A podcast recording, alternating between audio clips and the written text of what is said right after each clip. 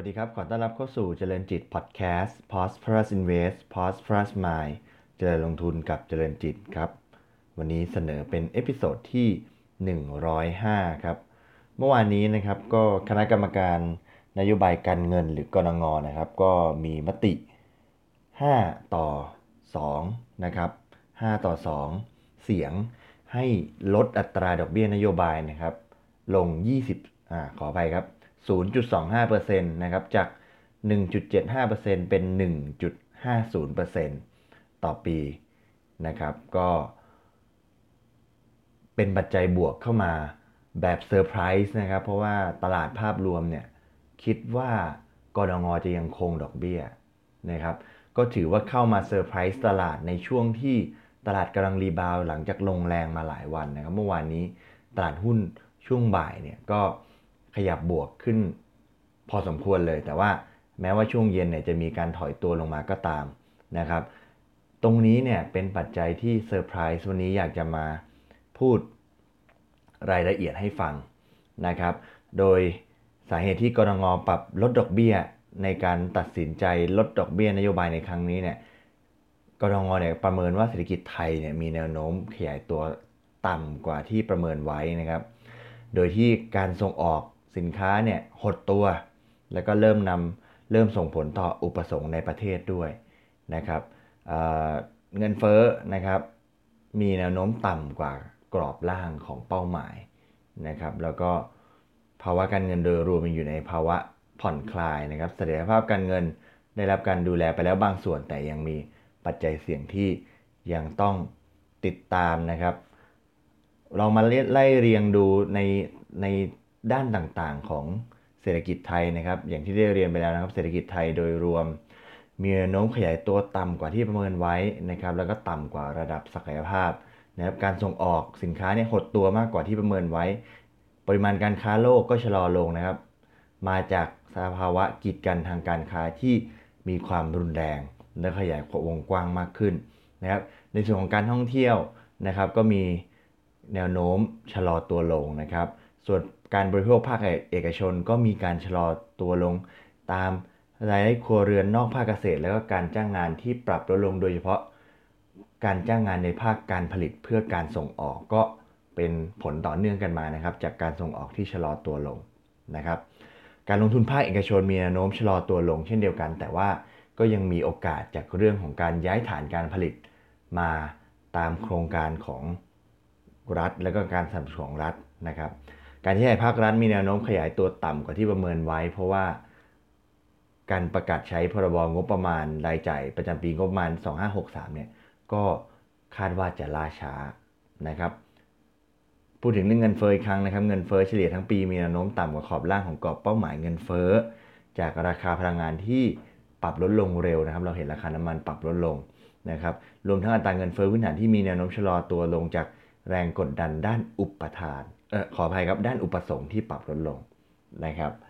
ด้านอัตราแลกเปลี่ยนนะครับ คณะกรรมการมีความกังวลต่อสถานการณ์ที่เงินบาทแข็งค่านะครับเมื่อเทียบกับคู่ประเทศคู่ค้าคู่แข่งนะครับ ซึ่งอาจส่งผลกระทบต่อเศรษฐกิจมากขึ้นในภาวะที่การกีดกันทางการค้ารุนแรง จึงจึงเห็นควรให้ติดตามฐานะการอัตราแลกเปลี่ยนและเงินทุนขึ้นย้ายอย่างใกล้ชิดนะครับ แล้วก็ประเมินความจำเป็นของการดำเนินมาตรการที่เหมาะสมเพิ่มเติมนะครับ ข้อนี้ก็ต้อง ดูเกี่ยวกับเรื่องมาตรการเกี่ยวกับค่าเงินนะครับ มองไปข้างหน้าครับ คณะกรรมการนโยบายการเงินหรือกรงงครับจะติดตามพัฒนาการของการขยายตัวทางเศรษฐกิจเงินเฟ้อ และเสียภาพระบบการเงิน รวมทั้งปัจจัยเสี่ยงต่างๆ โดยเฉพาะผลกระทบของ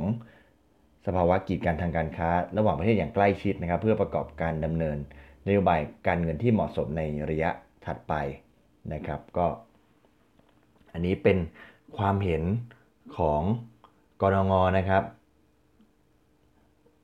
ซึ่งตัดสินใจลดดอกเบี้ย 0.25%ลงแบบเซอร์ไพรส์เลยเมื่อวานนี้นะครับ ปัจจัยที่ส่งผลกระทบครับ ภาพรวมตลาดหุ้นมีการปรับขึ้นรับข่าวนะครับ ก็เป็นปัจจัยที่กระทบอยู่แล้วนะครับ เพราะว่าเวลาที่มีการลดดอกเบี้ยลงเนี่ยก็จะส่งผลให้ อัตราผลตอบแทนของพันธบัตรนะครับ ก็มีการปรับลดลงด้วยทำให้ในเชิงเปรียบเทียบแล้ว การลงทุนในหุ้นไม่ว่าจะเป็น e a r n i n g yield หรือว่า dividend yield ก็ดีนะครับ e a r n i n g yield หมายถึงว่า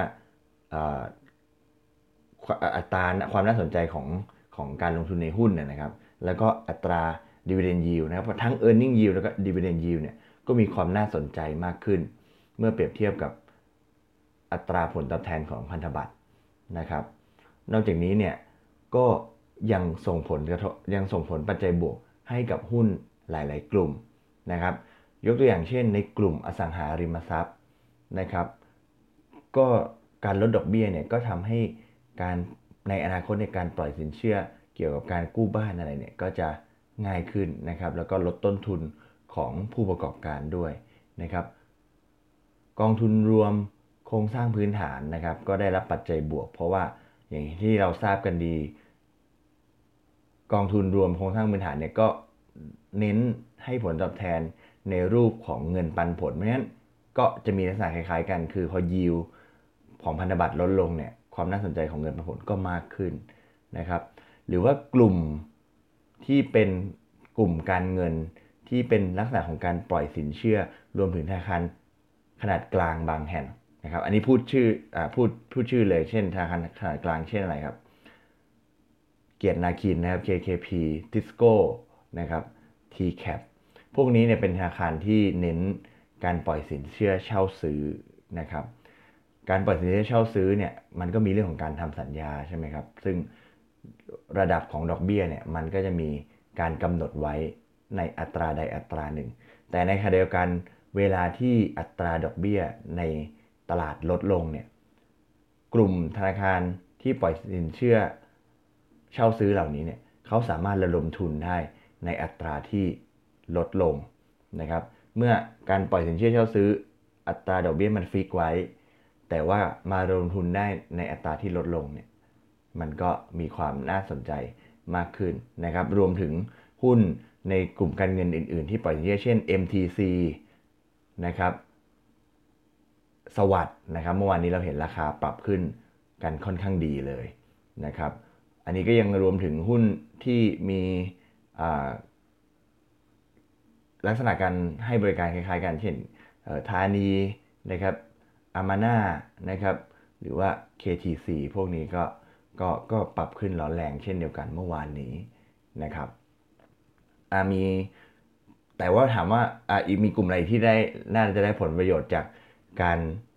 ปรับลดดอกเบี้ยก็จะมีเรื่องของกลุ่มกลุ่มส่งออก แต่ว่าอาจจะไม่ได้เยอะมากนะครับ แน่นอนการปรับลดดอกเบี้ยเนี่ยก็อย่างที่ได้ฟังความเห็นของคณะกรรมการการเงินไปเขาเห็นประเด็นในเรื่องของการส่งออกเขาเห็นประเด็นในเรื่องของการท่องเที่ยว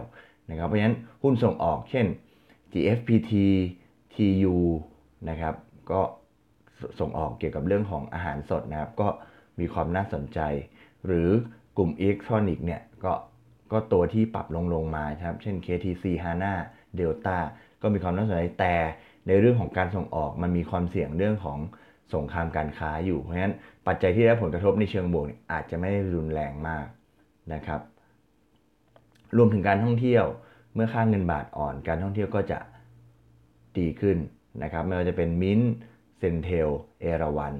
หรือว่า AOT ตัวนี้ก็เป็นตัวที่ได้ผลกระทบในเชิงบวก ผลกระทบในเชิงลบครับ เห็นได้ชัดๆเลยในส่วนของหุ้นกลุ่มธนาคารขนาดใหญ่นะครับหุ้นกลุ่มธนาคารขนาดใหญ่เมื่อวานนี้ SCB KBank BBL KTB ปรับตัวลดลงกันหมดเลยนะครับ กลุ่มธนาคารขนาดใหญ่เนี่ยรายได้ของเขาจะมาจากการปล่อยสินเชื่อเป็นหลักไม่ว่าจะเป็นสินเชื่อธุรกิจขนาดใหญ่ หรือว่า SME หรือว่ารายย่อยก็ตามนะครับ แต่ว่า อัตราดอกเบี้ยที่ปล่อยกู้เนี่ยมันเป็นอัตราดอกเบี้ยที่มีการปรับตาม MLR เพราะฉะนั้นเมื่อดอกเบี้ยนโยบายมีการปรับลดลงเนี่ยต่อไปเนี่ยแม้ว่าตอนนี้เขายังไม่ประกาศนะครับ แต่ต่อไปเนี่ยเขาก็จะอาจจะต้องมีการปรับลดอัตราดอกเบี้ยลงมา และที่สำคัญอีกอย่างหนึ่งก็คือ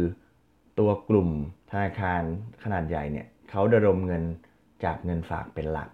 จากเงินฝากเป็นหลักนะครับ เมื่อระดมเงินฝาก เป็นหลักเนี่ยเดี๋ยวต่อไปเนี่ยพอดอกเบี้ยลดลงเนี่ยก็ เมื่อเอาเงินฝากไปไปหาผลตอบแทนเนี่ยมันก็จะหาผลตอบแทนได้ในอัตราที่ลดลงนะครับ ก็เจอทางปัจจัยในฝั่งของการปล่อยสินเชื่อ แล้วก็เรื่องของการผลตอบแทนที่ลดลงด้วยนะครับฉะนั้นภาพรวมนะครับเมื่อวานนี้การลดลงของอัตราดอกเบี้ยนโยบายนะครับ ก็มีส่วนเพื่อที่จะกระตุ้นเศรษฐกิจนะครับ แล้วก็ ปกป้องความเสี่ยงจากปัจจัยลบทางเศรษฐกิจต่างๆ เช่น เรื่องของการเติบโตที่ต่ำกว่าศักยภาพ หรือว่าเรื่องของการชะลอตัวทางเศรษฐกิจรวมถึงเรื่องของภาวะค่าเงินและก็ภาวะของการกีดกันทางการค้าในโลกด้วยนะครับ ก็เป็นที่มาของการปรับลดอัตราดอกเบี้ยนโยบายนะครับ ส่งผลบวกต่อภาพรวมของตลาดหุ้น แล้วก็กลุ่มที่เน้น dividend yield เน้นเช่นคงหุ้น ที่อยู่ในกลุ่ม dividend yield สูงนะครับหรือพวกโรงไฟฟ้าหรือพวกกองทุนรวมโครงสร้างพื้นฐานรวมถึงกลุ่มอสังหา และก็กลุ่มการเงินนะครับ แต่ว่าส่งผลปัจจัยลบให้กับกลุ่มธนาคารพาณิชย์ขนาดใหญ่นะครับ อันนี้ก็ถือว่าเอามาฝากกันในการปรับลดอัตราดอกเบี้ยนโยบายของกรงงนะครับ ซึ่งเป็นความเคลื่อนไหวล่าสุดในตลาดหุ้นตลาด